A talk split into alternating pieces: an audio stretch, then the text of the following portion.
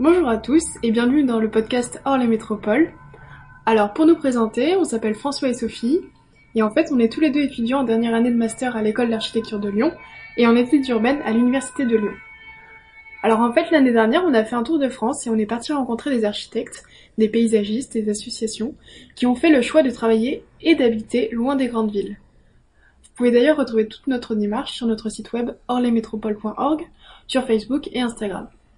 Alors durant le voyage, on a interviewé 22 acteurs et on s'est dit que le plus intéressant serait de tous les, réunir, autour de 5 thèmes. Ces 5 thèmes représenteront les 5 épisodes de ce podcast, qui sont des sortes de tables rondes, fictives car c'est un montage audio des différentes interviews. on espère que ça va vraiment vous plaire et qu'on réussira à vous transmettre euh, tout l'optimisme qu'on a ressenti durant ces rencontres, car c'était vraiment des gens qui étaient passionnés par euh, leur métier, par leur territoire et par le rôle qu'ils y ont. Dans ce premier épisode, intitulé Architecte constructeur, architecte passeur, on va faire parler nos intervenants à propos de compétences euh, des concepteurs aujourd'hui en 2018 dans la maîtrise d'œuvre, mais aussi en dehors, et toutes les implications que ça a sur la définition du métier d'architecte et de paysagiste. Bonne écoute Durant notre voyage, on a eu l'occasion de rencontrer des architectes qui revendiquaient et pratiquaient une vision de l'architecte constructeur, c'est-à-dire ancré dans le champ de compétences de la maîtrise d'œuvre du projet architectural. Voilà ce que disait par exemple Bernard Quiraud à propos des compétences de l'architecte.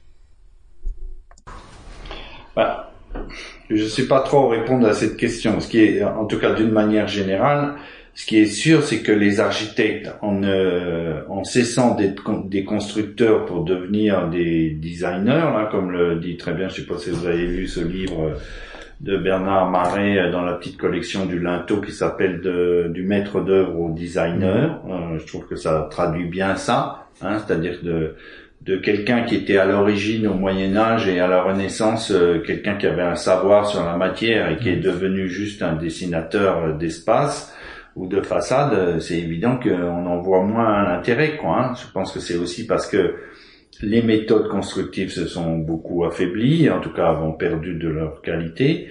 Euh, voilà, et que l'architecte a perdu beaucoup de ses champs de compétences. Hein. Au 19e siècle, un architecte, c'est quelqu'un qui était capable de calculer une poutre en béton, hein. c'était quelqu'un qui faisait la description de ses ouvrages, qui en faisait l'économie, euh, qui avait quelques notions d'acoustique.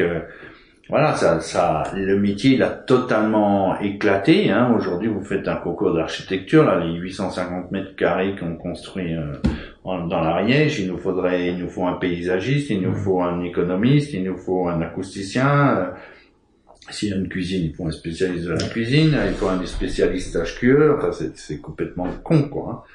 Euh, et, et, ce qu'on cherche à faire nous, c'est récupérer un maximum ses compétences pour arrêter de pour justement avoir une vraie valeur technique et une vraie valeur ajoutée technique et mhm.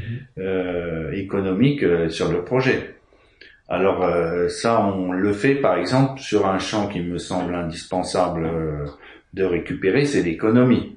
Hein, c'est complètement nous, on fait l'économie nous-mêmes, c'est-à-dire qu'on on décrit, on estime et on ne fait jamais appel à un économiste ou très rarement.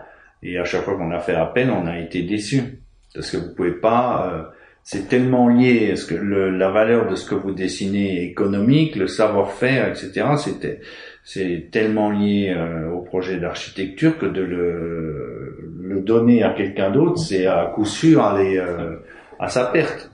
La preuve, c'est que là, on vient de faire un seul, un nouvel appel d'offres. Nous, on est toujours fructueux dans les appels d'offres. Euh, là, on vient de faire un appel d'offres avec un confrère qui nous avait proposé de faire partager une opération avec lui. Euh, donc il y avait un économiste, euh, eh ben, l'appel d'offres n'est pas fructueux. Hein.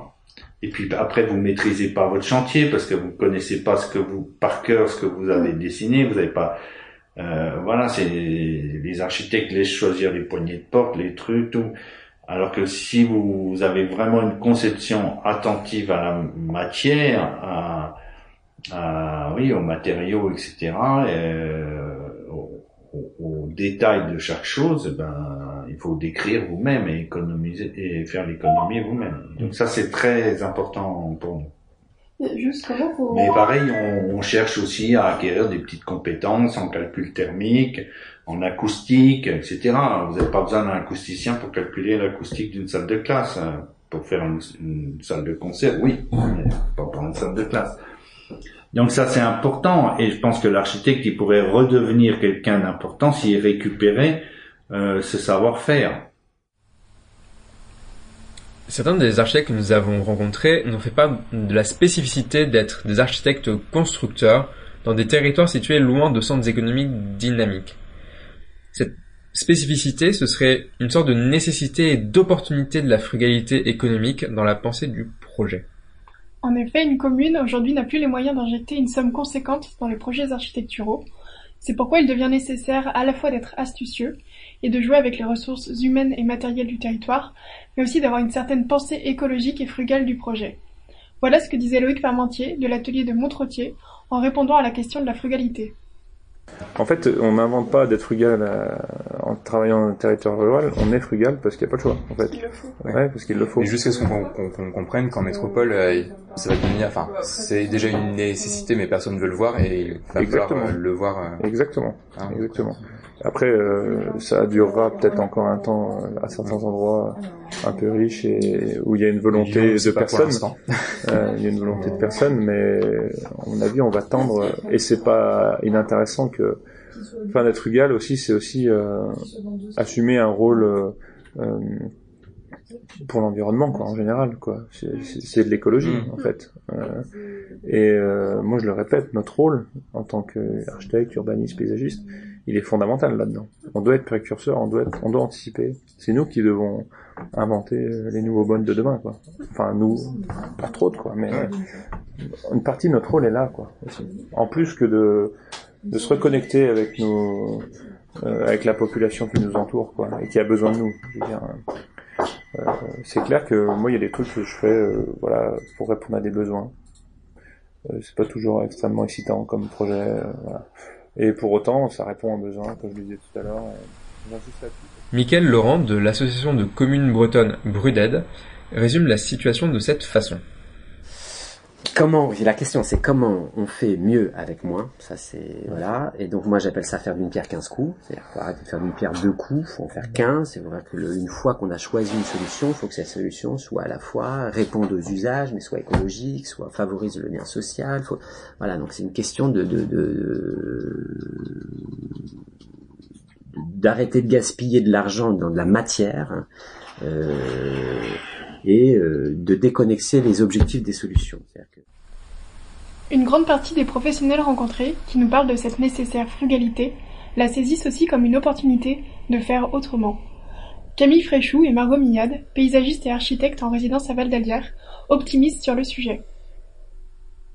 qui sont venus me mettre là-dessus. Après, il n'y a plus d'argent. Enfin, en fait, on, on peut avancer aussi dans des choses un peu plus frugales, comme vous disiez, euh, sur des choses qui sont plus de l'ordre de la, de la relation humaine, de Ouais. la mécanique, et, et moins dans, dans le, le master plan, le design comme ça, un peu, On un peu repart de mégalo. zéro. et- Et, et c'est super. Et c'est vrai que moi, beaucoup de choses que j'ai faites, je pense que s'il y avait eu de l'argent, ils, ils auraient jamais appelé Camille. Fréchou, quoi.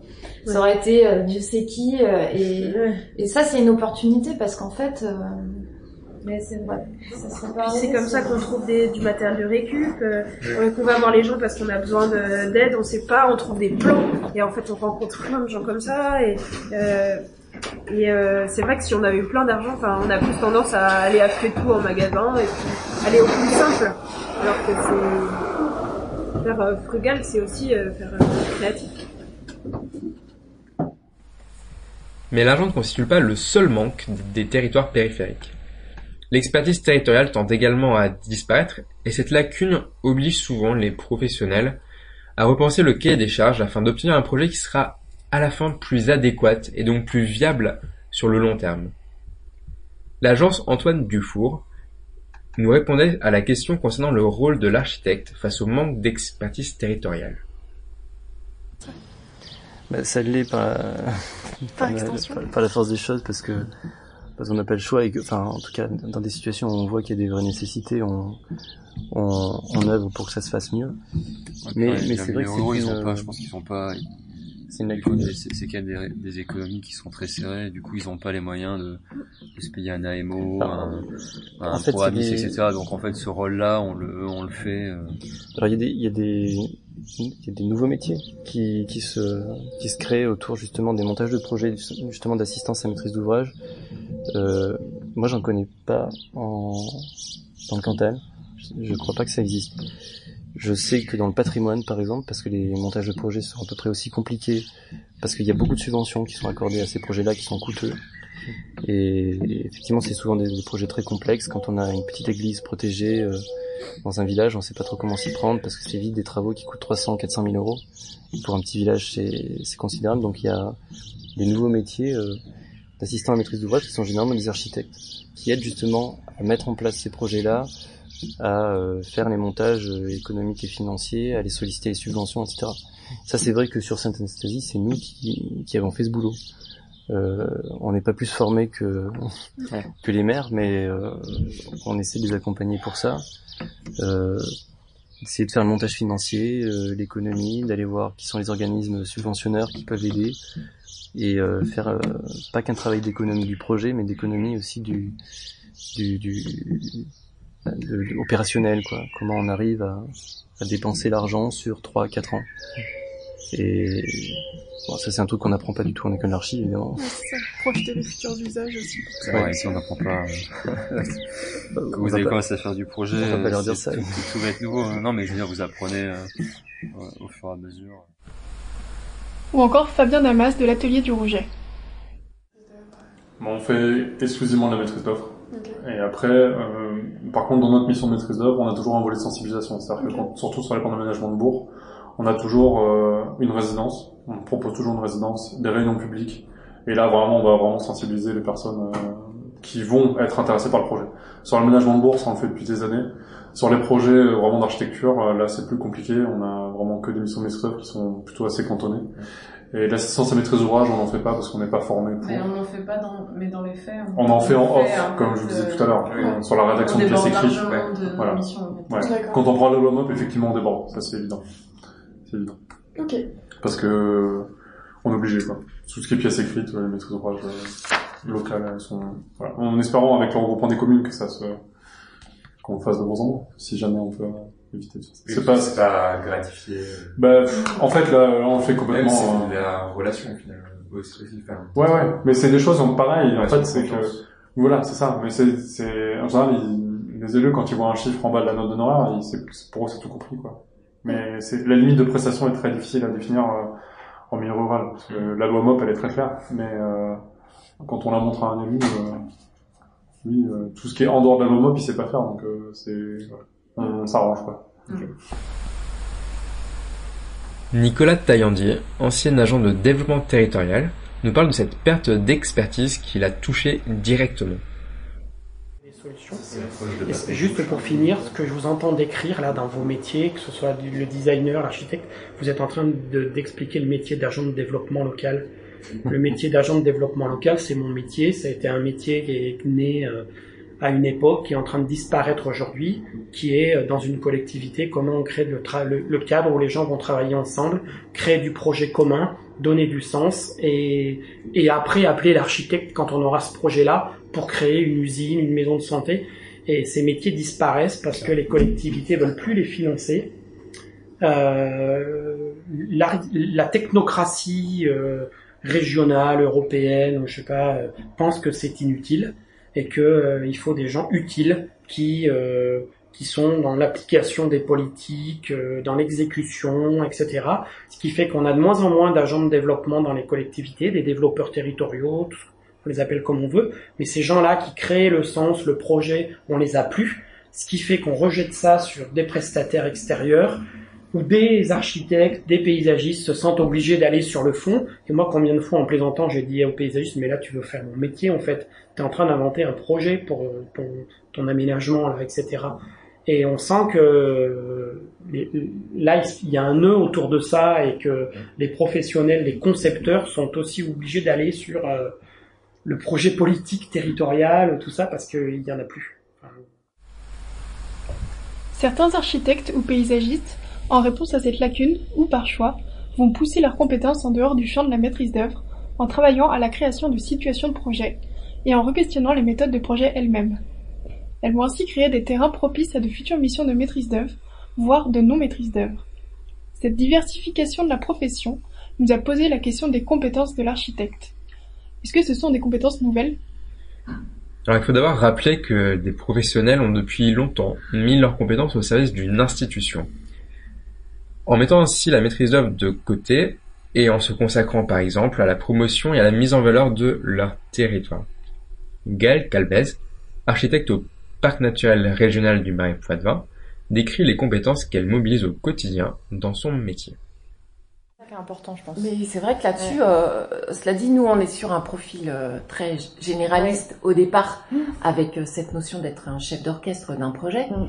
Et donc, du coup, quand on a acquis ça en tant qu'architecte, c'est quelque chose qu'on peut transposer dans d'autres domaines en fait. c'est ça. Mm. C'est ce qui fait que la méthode peut être chef de projet parce que finalement, faut, faut la notion de projet euh, quand on est architecte est faite de devoir euh, mettre tout le monde dans la boucle à un moment. C'est la complexité en fait qui est à intégrer et euh, et ça, c'est vrai que euh, souvent, je trouve que là-dessus, on est assez bien formé pour essayer de faire entrer euh, mm. tous les paramètres, enfin tenir compte de tous les paramètres pour essayer de sortir euh, un projet bah, le plus approprié possible. Et du coup, là-dessus, c'est vrai que c'est quelque chose qui peut être transposé dans d'autres champs de, de compétences. Mm. c'est ce que j'avais demandé. Qu'est-ce que, par exemple, les, enfin, les études d'architecture et donc le métier d'architecte peuvent apporter à une structure telle que les PMR en termes de peut-être vision, sans avoir du coup cette cette mission de maîtrise d'œuvre enfin, en sortant de la mm. Parce que ça, c'est une question qui est pas mal revenue dans, dans des entretiens. C'est euh, les compétences de l'architecte en dehors de la maîtrise d'œuvre. Mm. Ça, c'est quelque chose qui nous intéresse aussi parce que on en parle, on en a pas mal parlé, enfin parlé. Ouais, ouais, et puis notamment cette spécificité de la vision euh, spatiale, en fait, mm. qui, sur des foyers de territoire, forcément, bah, joue aussi. Et... Enfin, du coup pour, nous, c'est essentiel sur la, question de la structure et l'historique. Hein, comme je vous disais, le, parc de préfiguration, il y avait déjà un architecte parce qu'on a vraiment un territoire euh, euh, bâti où la présence humaine est très forte. Le marais est entièrement façonné par l'homme. Voilà, on n'est pas dans une réserve naturelle où peut-être la question architecturale aurait pu moins se poser. Donc euh, pour nous c'était fondamental. Et puis sur l'urbanisme aussi. Donc parce que l'architecte à, l'époque était aussi urbaniste. Donc il avait ce regard sur les documents, les PLU euh, et puis ce qui est important enfin ce qu'on même si on fait pas de maîtrise d'œuvre euh, c'est de pouvoir conseiller en amont, de sensibiliser en amont mmh. tous les donneurs d'ordre, les décideurs hein, puisque on est nous en conseil à toutes les communes et qui n'ont pas eux dans leur service. On est sur des petites communes rurales hein, la plupart du temps euh, donc là, par exemple, s'il y a 2-3 000 habitants, euh, certaines communes n'ont que 500. Ils ont une secrétaire de mairie qui est parfois à mi-temps. Euh, donc ils n'ont pas cette expertise en interne et c'est bien normal. Mm. Et les communautés de communes, pour le coup, n'ont pas forcément d'architecte et, rarement. Mm. donc il y a vraiment une plus-value sur ces questions d'évolution qualitative des territoires qui passent pas mm. que par la connaissance de la petite bête ou de la petite plante qu'il faut protéger, mais bien euh, comment euh, les modes de vie, l'habitat. Euh, on a beaucoup de, gens qui viennent des villes aussi s'installer en campagne, donc comment on arrive à raccrocher, tu parlais du lien social, de dire voilà, c'est pas un territoire tout à fait anecdotique. le slogan des parcs, c'est une autre vie s'invente ici. Donc voilà, c'est comment nous, au quotidien, on peut faire évoluer. Il s'agit pas de figer ou de mettre sous cloche. on n'est pas sur un habitat passéiste à tout prix qu'on veut, mmh reproduire, mais garder les caractéristiques principales. Tu parlais des matériaux, voilà. Euh, hier, le président de région était là, il nous disait que la pierre était blonde et que c'était quelque chose euh, qu'il trouvait fantastique par rapport euh, au sud Aquitaine. Donc voilà, il y, a voilà nécessairement des spécificités territoriales dont on est un peu garant, tout en travaillant sur une approche contemporaine aussi, à la fois des usages et des. Je pense que c'est plus la. Enfin, pour le coup, c'est le côté enfin normalement vision assez large et assez euh, transdisciplinaire pour moi de l'architecte qui est vraiment un, une plus-value à la rigueur presque un minimum pour bien travailler mais euh, c'est vrai qu'on est souvent là pour rappeler aux gens que il faut pas se focaliser sur euh, une petite chose et qu'il faut faire du lien avec tout ce qu'il y a autour en mmh. fait. Après sur le spatial Oui, forcément, plus au niveau de l'espace public, parce que c'est vrai que ça m'est arrivé aussi d'accompagner euh, euh, des aménagements d'espace mm. public. Donc là, effectivement, la notion d'espace, on peut l'utiliser pour expliquer euh, qu'il va y avoir euh, un effet euh, de paroi ou une mm. recherche d'intimité en créant des, des, plus petits, enfin des espaces un peu plus confinés, mais c'est pas non plus des notions que moi je enfin que j'utilise tous les jours. Ça fait mmh. pas forcément partie du. On va presque plus euh, apporter euh, la spécificité du métier sur euh, ce que c'est que les matériaux, le bâti traditionnel.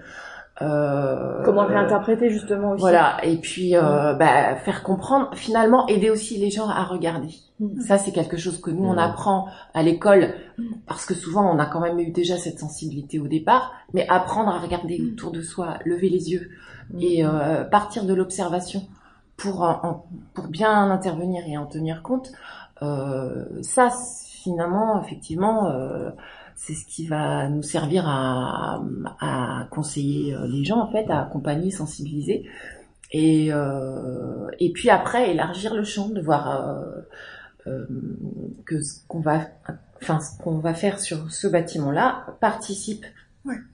autour, et puis que des fois il y a aussi des paramètres de l'extérieur. On comprend à travers le témoignage de Gaëlle Calvez que les compétences qu'elle met en œuvre au parc naturel régional sont clairement des aptitudes liées à la formation de l'architecte, qui mobilise le savoir-faire de celui-ci et la démarche du projet acquise durant les études. C'est également le cas d'Elisabeth Taudière, directrice de la Maison de l'Architecture de Normandie, territoire pionnier. Métier architecte ou pas Bah si, moi il y a architecte tous les jours. Moi je suis inscrite à l'heure pour justement dire que je suis architecte parce qu'il y a quelque part aussi des compétences derrière. T'as as appris, euh, t'as des compétences euh, qui sont liées à ta formation, justement cette lecture de la toute petite échelle à la grande, euh, cette prise en compte de tous les acteurs, de d'un contexte, euh, d'un contexte socio-économique. Je pense que tout ça, c'est des compétences évidemment, je n'utilise pas les compétences techniques euh, de hauteur de garde-corps, donc je suis encore obligée de regarder certains trucs, tu vois. Mais il y a, y a, plein d'autres compétences euh, qui sont pas, qui font partie de la profession, qui sont pas mises en avant et qui sont des vrais euh, outils, enfin des vrais atouts quoi pour euh, tous les jeunes, mm. enfin tous les jeunes, tous les architectes et les urbanistes aussi. Enfin moi je pense que mm. il y a des compétences qui sont moins mobilisées, en tout bah cas. Ouais. C'est-à-dire, on te met en avant le fait que tu, je sais pas, tu vas savoir euh, l'aspect constructif. Mais bon, moi, je vois, je sais pas qui c'est qui nous parlait ça le jour, euh, qui faisait des bâtiments euh, sans aller sur le terrain, euh, sans rien faire. Le, le, le, chef de projet, il, enfin, le chef d'agence, il va jamais sur le terrain. ils font les bâtiments, c'est des copier-coller et tout. Mais, mais ça, c'est non, quoi. Je comprends moi quand vous arrivez jeune archi dans l'agence et qu'on vous dit sans aller sur le terrain, fait les projets, alors que toute tout, tout, tout l'école, on t'apprend à travailler avec le contexte et tout t'arrives en agent, bah là, ça, il y a une adéquation mmh, totale. Et puis t'es payé euh, au SMIC pour bosser, euh, je sais pas combien d'heures. Euh, bah non, quoi. Il y a un moment, euh, je comprends que non, quoi. T'as envie de donner mmh. du sens à ton travail.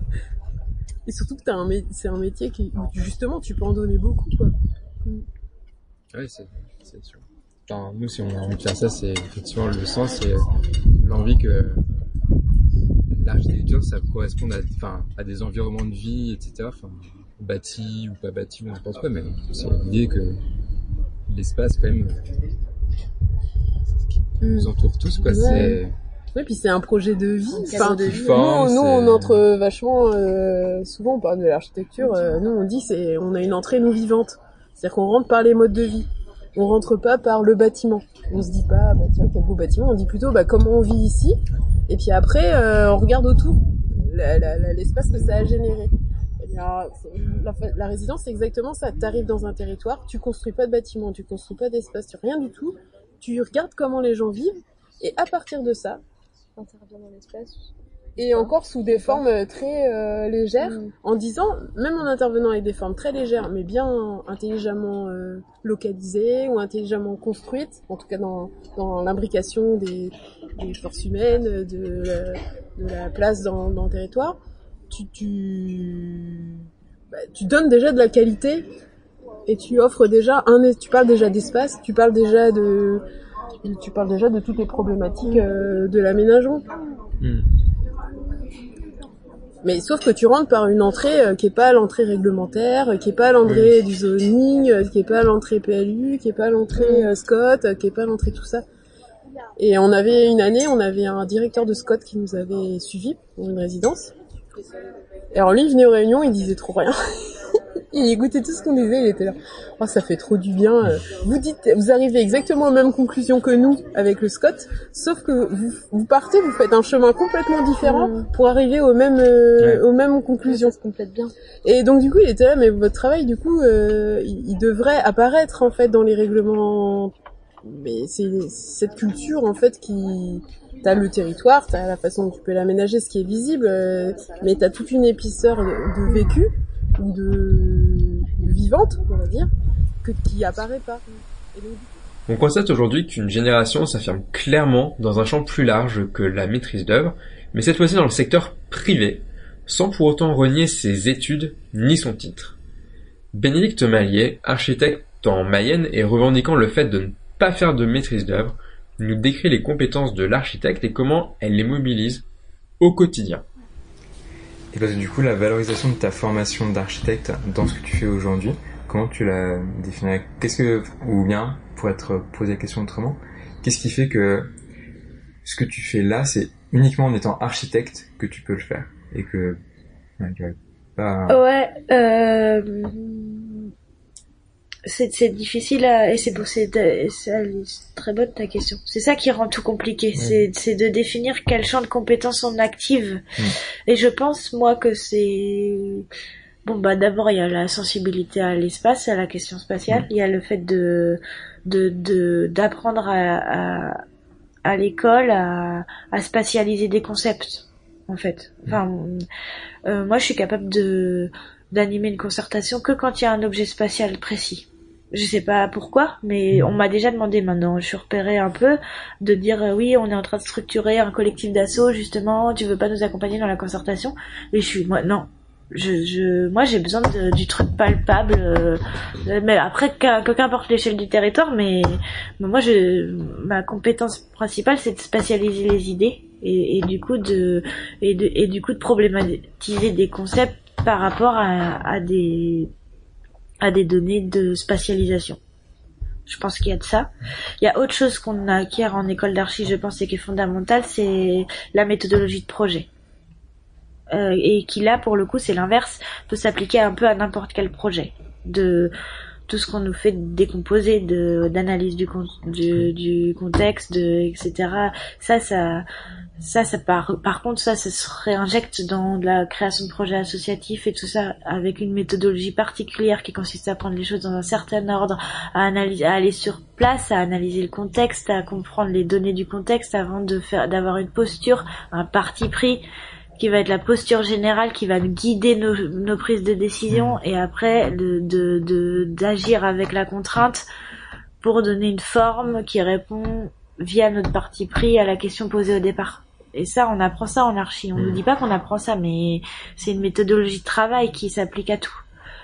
Ça, euh, je, ça me sert et, je le et je le partage ça. Je, maintenant, il y a des, c'est une méthodologie qu'Arnaud maintenant il utilise, etc. Parce que parce qu'on l'a formulé, parce qu'on a fini par comprendre que donc il y a à la fois ça, ces outils méthodologiques là, et, et cette espèce de déformation euh, totale qui fait que faut quand même reconnaître que quand on est archi, euh, tout ce qui est autour de nous est tel qu'il est et pourrait être autrement et tout le temps quoi. Et donc euh, on, a une espèce de rapport euh, proactif à l'espace qu'on traverse et qu'on questionne qui fait que je pense que ça ça génère quand même des, des capacités particulière, pas meilleure, euh, pas quoi, mais de, de, de, de, pouvoir voir le monde se transformer, se projeter dans, la, dans un monde euh, transformé, mais physiquement.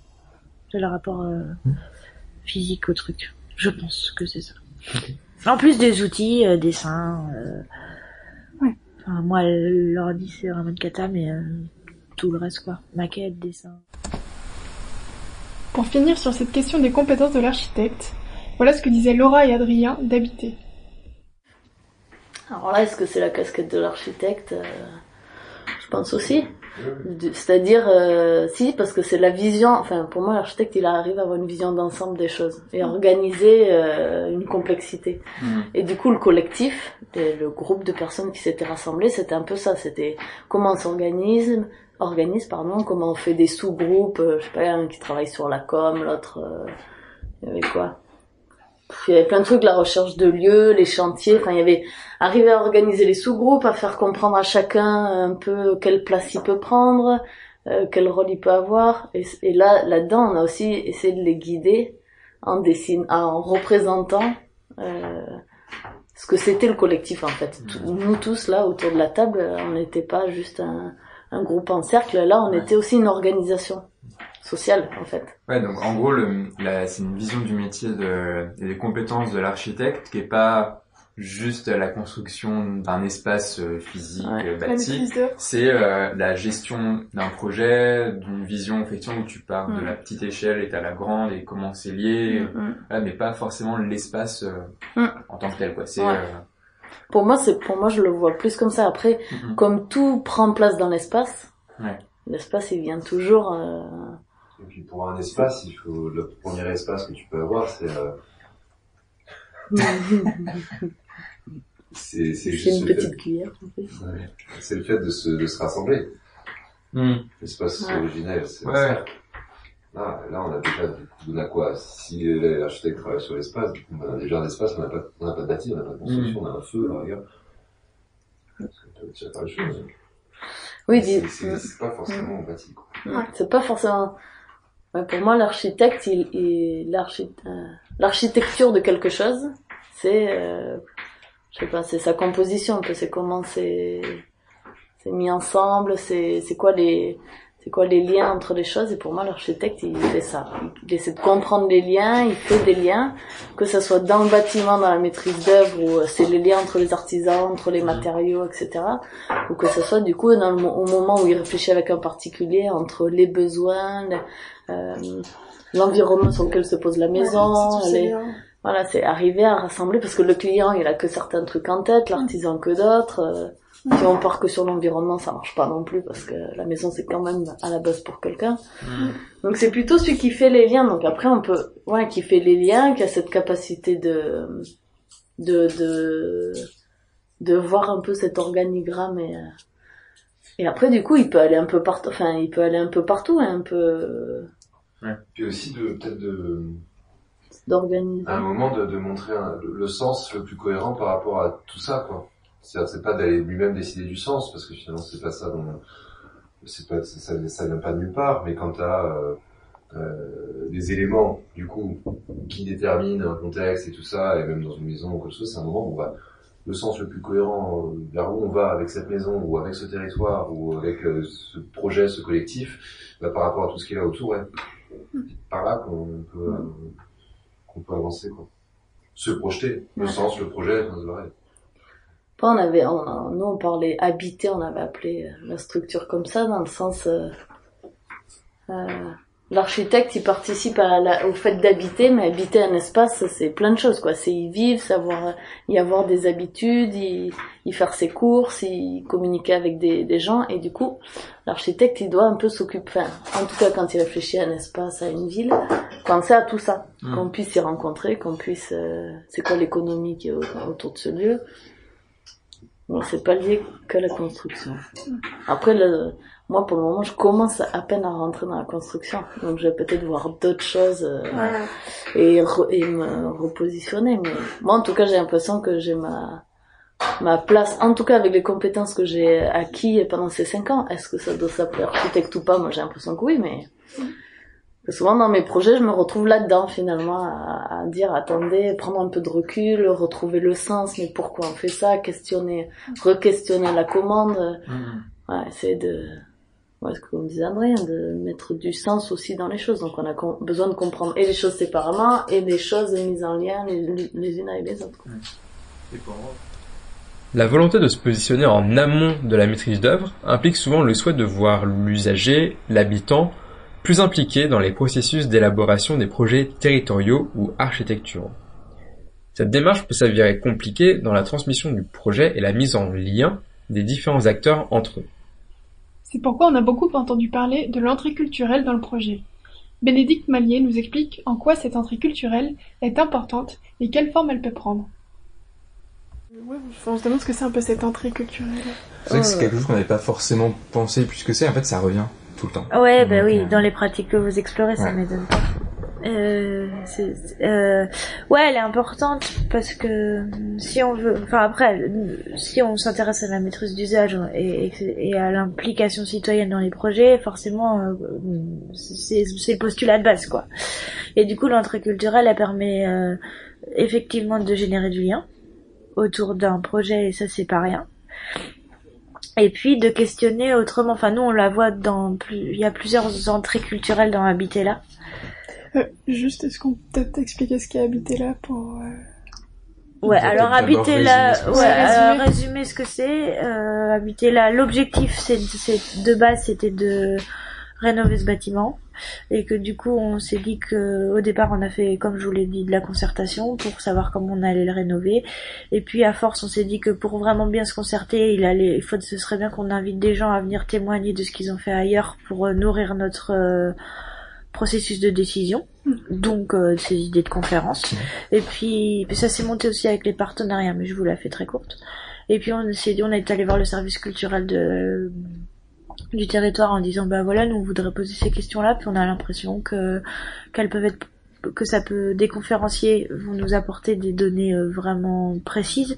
Mais on a l'intuition que euh, que des artistes que des propositions artistiques pourront aussi nous apporter du contenu plus sensible plus impalpable plus du coup est-ce que ça vous dit. Voilà. Et donc on c'est c'est ça c'est de la concertation menée avec les élus les habitants et les usagers du lieu et qui viennent nourrir leur euh, leur euh, prise de décision par des approches euh, ou quasi scientifiques, en tout cas de terrain, d'architectes, d'urbanistes, d'experts du mmh. genre, ou des, et, et, nourrir leur approche sensible via des, des propositions artistiques tout au long du, du processus.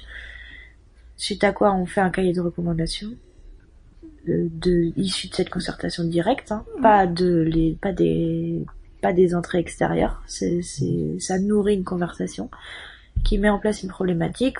On écrit un cahier de recommandations qu'on confie à des équipes euh, de maîtrise d'œuvre extérieure, qui en des temps records très courts avec des contraintes euh, euh, farfelues puisque très peu de moyens euh, mis en place par des bénévoles. dessinent ce qui va être fait en chantier bénévole après. Donc ça s'étale sur quatre mois. Concertation deux mois, en gros euh, dessin, conception un mois, mise en place du chantier, enfin organisation du chantier 15 jours et chantier 15 jours. Donc euh, ça n'existe pas dans le vrai monde, ce genre de truc. Euh, on, on les demande d'autorisation, tout ça. C'est c'est un, une grande aventure à chaque fois. habiter là, c'est ça. Et du coup, l'entrée culturelle, elle est, elle est à différents niveaux. Mais aussi parce que nous, le, le sens qu'on donne au terme culture, il est à différents niveaux aussi. moi, je vous en parle, je vous parle beaucoup de culture du milieu rural et tout ça, et, et quand j'utilise ce terme-là, c'est en, en, connaissance de cause, et je parle pas de, de spectacle. Enfin, il y a ça aussi. Enfin, il y a, il y a, il y a les services culturels de nos jours, c'est du spectacle ou de l'art ou etc. Mais mais la culture c'est aussi enfin c'est la cuisine la langue le, le, paysage etc habiter là ça essaie de, de, réunir un peu tous ces champs là et et de, de reconnaître quand même que c'est pas des champs opposés. Il n'y a pas la culture artistique et puis la culture euh, de la terre quoi. Enfin sans le mauvais jeu de mots. Il y a tout ça c'est c'est ça qui fait culture quoi. Et c'est et ce qui nous intéresse c'est pas tant ce qui fait culture c'est qu'est-ce qui peut faire culture commune pour une prise de décision qui va nous amener à modifier notre territoire. Et donc euh, il y a la discussion de base entre nous parce qu'on est là et que ça justifie c'est notre ancrage culturel qui parle qu'on en ait conscience ou pas en fonction de fait de, si on se l'est posé la question ou pas et puis il y a quand même à admettre que euh, bah, il y a la culture euh, professionnelle des autres qui, qui ont vécu des choses, qui ont des compétences et qui viennent, vont venir nourrir notre culture à nous. Et la culture du champ artistique qui est vraiment hyper importante dans l'ouverture, dans dans la perception décalée, le regard de biais sur un territoire, sur sur le même sujet, Elisabeth Taudière de Territoire Pionnier nous disait nous, du coup, depuis plusieurs années, on défend, mais même auprès de nos partenaires euh, institutionnels, type région, type euh, DRAC et tout ça, mais plutôt la région, mais aussi d'autres partenaires, on défend le fait de la nécessité d'un volet culturel pour la bonne mise en place, pour la bonne mise en œuvre de, de politiques plus larges de territoire par exemple, dans notre région, typiquement, il y a un gros, des gros projets autour du patrimoine de la reconstruction qu'il faudrait rénover, qu'il faudrait euh, isoler, qu'il faudrait mettre aux normes euh, machin, euh, voilà, qu'il faudrait vraiment réinvestir. Sauf que ils ont mis les institutions, tu vois, l'ANA, l'Agence nationale d'amélioration de l'habitat, la Caisse des dépôts, la région et diverses collectivités, ils ont mis en place des outils juridiques, institutionnels, financiers pour aider les copros. Bah, sauf que ça décolle pas parce que les copros, elles voient aucun intérêt à faire ça. Parce que déjà, elles louent, elles sont pas forcément là, elles voient pas l'intérêt de, de conserver ce patrimoine, d'investir dans ce patrimoine et tout ça. Et donc nous, pour les aider, nous, on leur dit, mais il faut, il faudrait travailler justement un volet culturel préalable à toutes ces, toutes ces grosses politiques publiques parce que vous, vous êtes en ordre de bataille, vous avez bien réfléchi tout ça, mais vous avez complètement oublié que l'acteur numéro un, c'est le particulier, le propriétaire dans son logement. Et comment et, et puis même les, agents immobiliers, les notaires, les, les, archives, les gens qui vivent les villes reconstruites euh, eux-mêmes, qui n'ont pas forcément cicatrisé, c'est ce, qu'on avait vu à Lisieux. Mm. Cette espèce de non, il y a encore une génération vivante qui a connu ça quand même, quoi. Donc c'est pas évident d'accepter aussi. Et il y a toute une sensibilisation encore qui reste à faire. Mm. Une espèce de négation de cette époque-là où euh, les gens veulent pas en entendre parler, en fait. Donc du coup, tu dis, bah, ce volet culturel là, si tu veux tout le monde mettre tout le monde un peu en mouvement dans une dynamique positive en se disant, ah ouais, c'est trop bien, allez, on y va. Il faut que tu travailles en amont sur justement euh, le patrimoine de la reconstruction. Donc tu peux euh, faire des visites euh, avec le pays d'art et d'histoire ou l'office du tourisme. Ça c'est une entrée. Ça nous on le fait pas, mais t'as des gens qui le font. T'as les CAUE qui font, par exemple nous dans le Calvados, qui font des expos de photos, des visites avec des archives, du conseil aux particuliers. Donc ça c'est un autre truc. Et nous là, on a, ça fait plusieurs résidences, à la fois en milieu rural ou en milieu urbain. Cette année avec Lisieux, où là on investit l'espace public des communes reconstruites.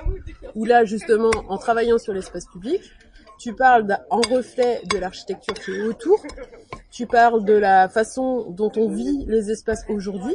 T'arrêtes de parler de avant c'était mieux, la reconstruction ou la reconstruction c'était pas terrible.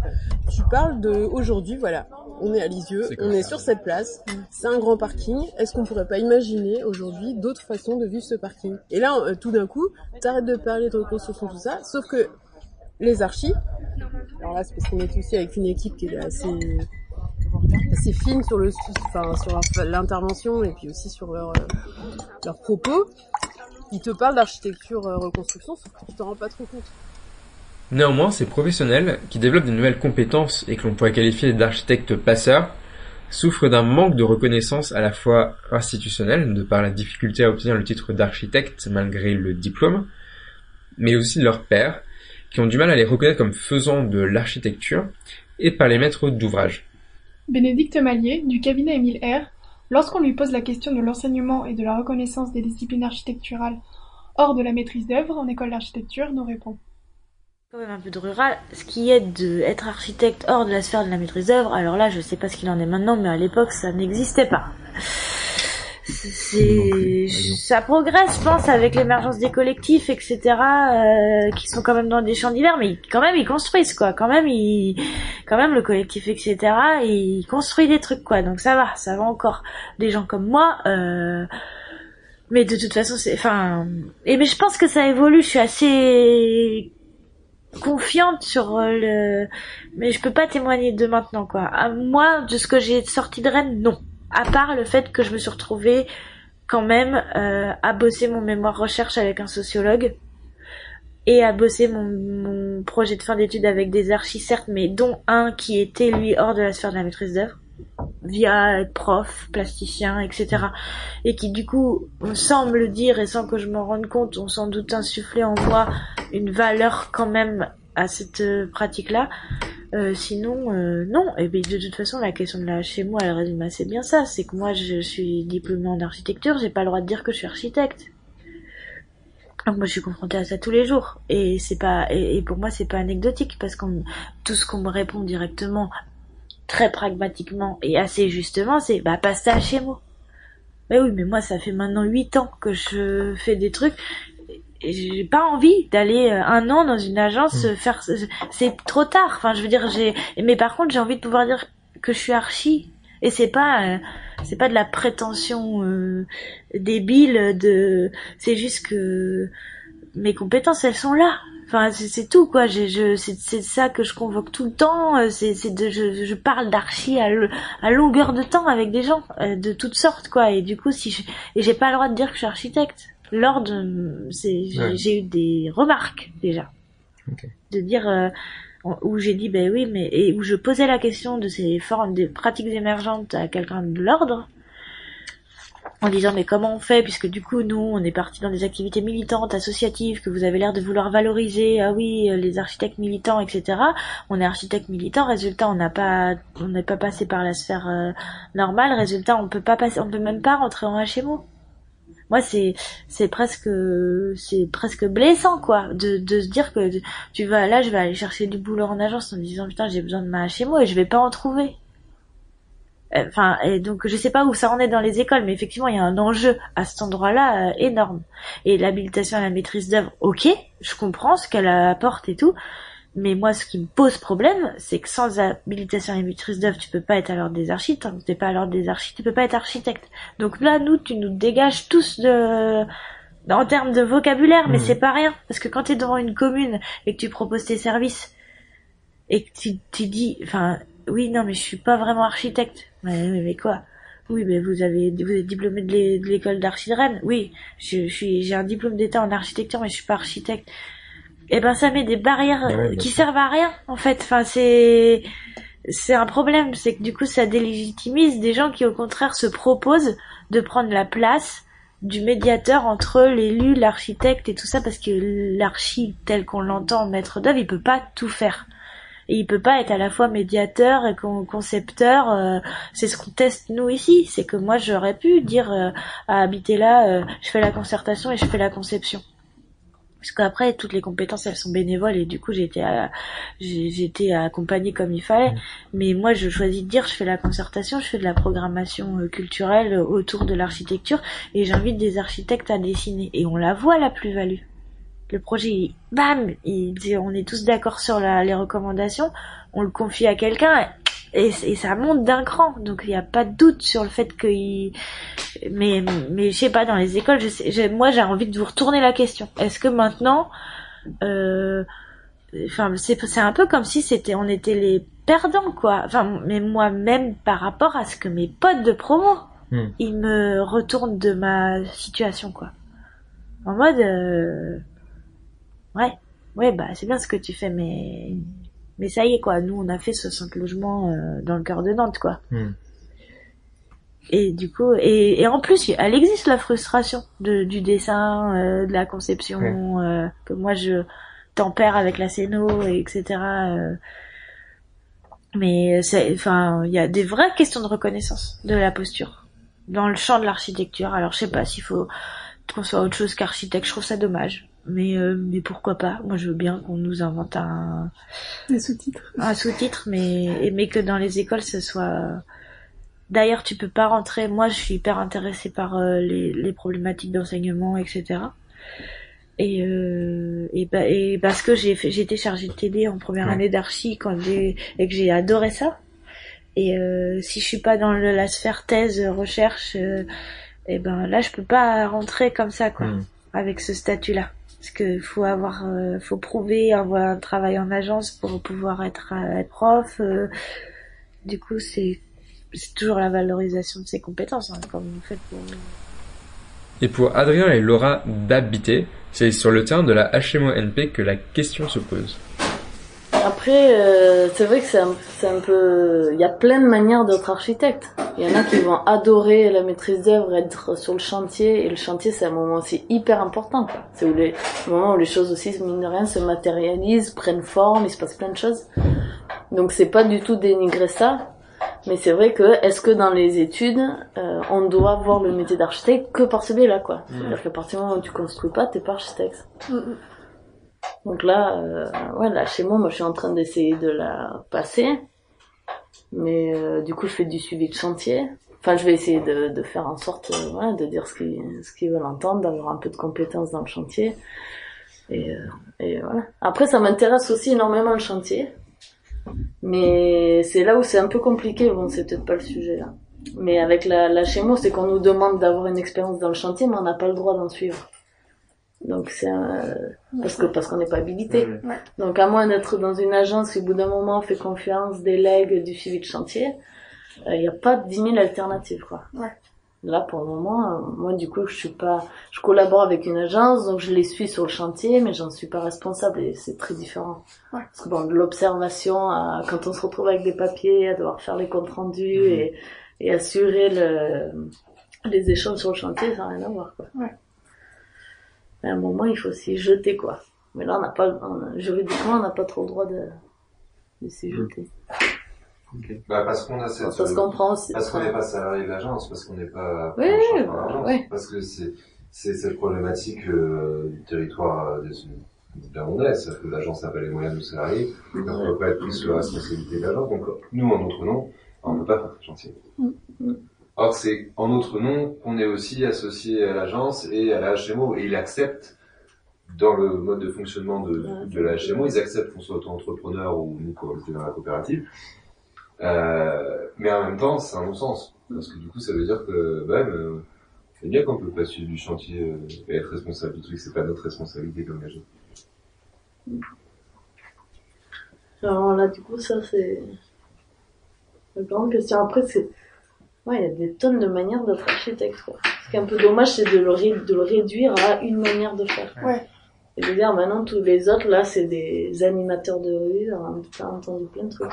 Ouais. C'est de l'animation, quoi, c'est La médiation. la médiation, euh, dans le sens assez euh, plutôt négatif, quoi. C'est, c'est pas, c'est pas considéré. Ouais, il y a encore la vieille image de l'architecte euh, du roi, quoi, qui dessine les plans et puis euh, qui euh, qui suit le chantier puis qui s'arrête là. Ouais, même à l'école, c'est pas des, c'est pas des pratiques qui sont mises en avant. Et... Non. Bah ça commence un peu là, je Ça crois. hein. commence un peu, ouais.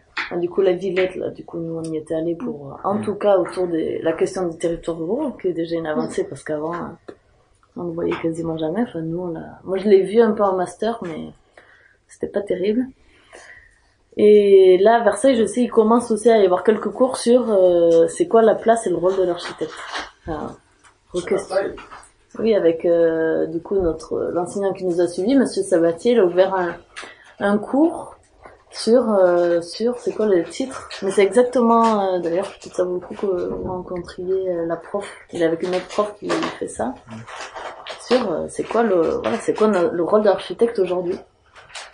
C'est quoi sa place? Et toutes ces du coup toutes ces questions et tous les étudiants qui sont intéressés par ça ils sont là-dedans À savoir si ces nouvelles formes de faire l'architecture et le paysage trouvent plus leur place en milieu rural, nous laissons le mot de la fin à Rémi Janin. Si, si, ouais, complètement. ouais. Alors après, euh, après aujourd'hui, euh, justement, il faut que la commande aussi évolue ou en face ou la manière de, de faire. Euh, mais euh, ça, ça- correspond aussi à un moment où la, où la façon de faire projet, ou en tout cas venue des architectes, enfin par les jeunes générations, change aussi. C'est-à-dire que c'est beaucoup plus dans des formes collectives ou horizontales et euh, où on quitte un peu le fonctionnement, enfin on quitte, c'est encore très majoritaire le fonctionnement d'agences classiques, mais on est en train de le de le délaisser un peu. Donc quelque part, euh, les campagnes offrent pas euh, aujourd'hui énormément, je pense, de possibilités euh, de cadres de travail formalisés Ouais. d'appels d'offres. Ou voilà, ça reste euh, sur toutes les voilà, c'est les collectivités qui ont moins de moyens. Ou euh, mais par contre, je pense qu'il y en a beaucoup qui arrivent et qui peuvent y arriver par des formes différentes, justement de collectifs ou Ouais. euh, de lier ça justement parfois à des activités agricoles ou autres. Donc c'est la fin de ce premier épisode. Le prochain portera sur les dynamiques territoriales et les réseaux que les agences mobilisent pour leurs pratiques. N'oubliez pas, la transcription des podcasts est en ligne sur notre site et à très bientôt.